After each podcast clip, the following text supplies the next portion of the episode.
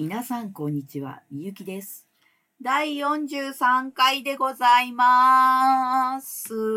えーっと、6月になりまして、えー梅雨に入りました。入りました。えー洗濯物が乾かない、えー髪の毛が暴発する、えー傘持ってくのめんどくさい、えーなんなら忘れてくる、えーと、なんなら壊れちゃうし、っていうですね、なかなか大変な季節に突入でございます。で、えーと、ちょっとね、思うんですけど、梅雨ってずるくないっていうですね、えー、だって、なんか、いや、こう、春、夏、秋、冬で、こう梅雨って多分、夏の中に入ると思うんですけど、やつはですね、えーと、1ヶ月半とか2ヶ月とかですね、夏を独占するわけですよ。もう夏といえばですね、もう百花ですよ。太陽の下でもテクテクお散歩シーズンなのにですね、えーそんな、えー貴重な季節の一部を持ってくっていうですね、うーんね、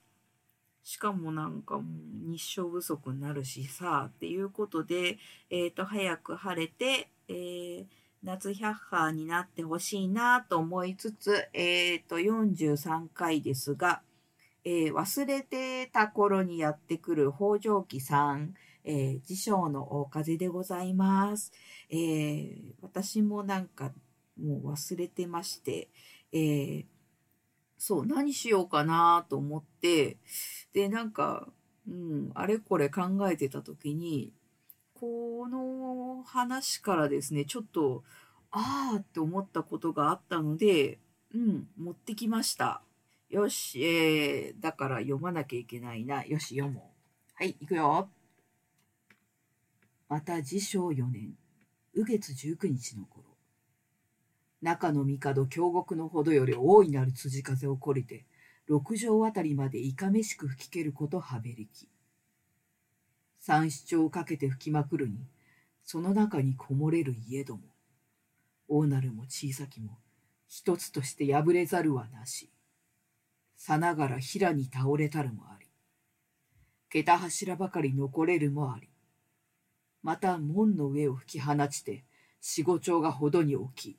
また柿を吹き払いて隣と一つになせり。言わんや家のうちの宝、数を尽くして空に上がり、日肌吹きの板の類、冬の木の風に乱るるがごとし。塵を煙のごとく吹き立てたれば、すべて目も見えず。おびただしくなりと読むごとに、物言う声も聞かず。かの地獄の豪風なりとも、かばかりにとぞ覚える。家の存亡するのみならず、これを取り繕う間に、身を損ないて片付ける者数を知らず。この風、羊猿の肩に移りゆきて、多くの人の嘆きをなせり。辻風は常に吹くものなれど、かかることやはある。ただごとにあらず、去るべきものの里しかなとぞ、疑いはべりし。はい、えーとね、こんな感じでございまして、えーと、今日の都で起こった、えー大風、えーとね、辻風、えーつむじ風のことだそうでございますよ。えーとね、治承4年っていうのが、えー1180年、右月が4月だそうです。えーと、春に起こったにしてはなんか、ねえ、ああ、なんか、なんだろう。なんか、ハッピー感がないっていうかね。えーでですね、えーと京の都っていうのがですね、えーと当時の都はですね、えーと縦長の四角の形をしてるんですが、えーとですね、このお話の中に出てくる、えーと中の帝ってね、えーと体験門という大々里の右下あたりにある門のところだそうでございまして、えー、と京の都の上方にこの大々里があるので、えーとね、長四角の上の方の右下から、えーとね、羊猿だから南南西の方角だから、えーと左下の方にかけて、え、風がぐおっとですね、吹いてったよっていうことで、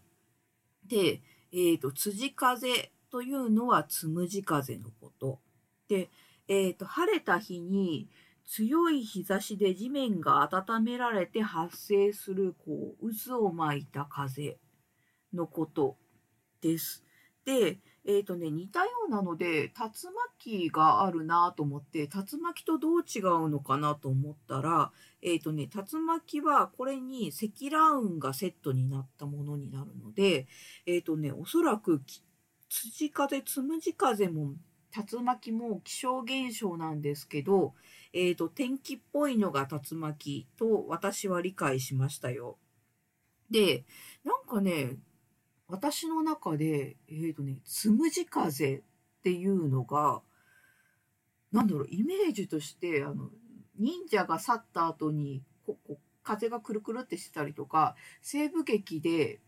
こう風がこう何くるくるくるくるってしてるやつ。あれを思い浮かべてたんだけど、あれはどうも、なんか、そん、全然違うものだっていうことが、えっ、ー、と、調べたら判明しました。あ、ちなみにね、あの、西部劇でくるくるしてる草はね、えー、タンブルウィードっていうらしいですよ。なんかすごいちょっとね、お勉強になっちゃった。えっ、ー、と、それで、で、えっ、ー、とね、竜巻だよな。竜巻だよねよ。えっ、と、辻風だ、辻風が、えっ、と、今日の都で、えっ、と、起こって、で、よう、家は飛ばすわ。なんだろう、まあ、木飛んでくわ、人は飛ぶわ、物は巻き上げられるわで、これがですね、え、ー、と、都市部だよね。当時の都市部。で、起こったって考えると、まあ確かにこれは大事件です。でしかも当時は、えーと、木造建築だから当然のごとく、えーとうん、いろんなものはなくなるよう。で、まあ、最後、この締めがですね、まあ、神仏、去るべきものっていうのが神仏を指すらしいんですけど、え、ー、と、その悟しかなとも疑ってしまう。要はなんか天罰みたいなものなのかなっていう締めになるのかな。うん。えっ、ー、と、北条記、まあ、出だしの後にですね、こう、なんだろう、諸行無常を感じさせるような事件たちっていうのが羅列させられていく中で、えっ、ー、と、辞書のお風なんですけど、まあ、これもひどいことのうちの一つになるのかなっていう感じですね。で、はいはい、それでですね、えっ、ー、と、竜巻に戻ろう。そう、竜巻に戻って、で、えっ、ー、と、竜巻って何想像します？なんかね、ラピュタとかもちょっと思いついたんですけど、オズの魔法使いをちょっと思い出して、で、オズの魔法使いってなんとなくこう、えっ、ー、とね、主人公のドロシーがいて、で、えーと、仲間と旅をしているっていうストーリーが漠然と頭の中で覚えてたんですけど、えー、もうちょっとまとめてどうなったっけっていうと、えっ、ー、とですね、アメリカのカンザスに、えー、ドロシーが住んでて、え竜巻で家ごと飛ばされて、で、魔法の国へ行きました。で、えっ、とね、お家ごと飛ばされて、え悪い魔女をその下敷きにしてしまいました。で、偶然なんか、な、何？退治みたいなことしたのかな？で、それで、えっ、と、その後に、えーと、お家に戻るために、えーと、オズの魔法使いに会いに行きます。で、会いに行ったけど、オズの魔法使いは詐欺師でした。でも、えーと、なんとかしてお家には戻れて、えーと、日常いいね、よかったね、みたいなお話だったかな。で、要約すると、まあ、結構なんか、おお、す、ごい展開だなっていう感じがしますね。えも、ブリキの木こりとか、臆病なライオンとかね、なんか、うん、ファンタジーっぽいなっていう感じですかね。で、そう、こっからね、派生して、ウィキッドっていう話が劇団四季でやってたりなんかするんですが、え、ー、と、悪い魔女、エルファバと、えっ、ー、と、良い魔女、グリンダ。で、まあ、この良い悪いって言われる人たちが、を、がというか、おか、えー、もうちょっと掘り下げて、なんていうかな、実際、うーん、なぜそうなったかっていう感じのお話になるのかな。それと合わせて、こう、学園青春グラフィティみたいな感じの、まあ、恋愛も絡めたお話で、えーと、そうね、一人の人を選んで、えーと、皆を敵に回すか、皆に好かれて一人の人を、えーと、得られない、もしくはまあ永遠に失うかっていうところで、どっちを選ぶっていう究極の二択みたいなところがあるお話なんですけど、これ、うん、どっちかなってなったら多分、私は多分エルファバーかななんてね、思ったことを思い出しました。ね。というわけで、えっ、ー、と、自社の大風北条記から、えー、最後は、えー、なんだろう、ラブストーリーなお話に飛びました。ということで、えっ、ー、と、今回こんな感じです。また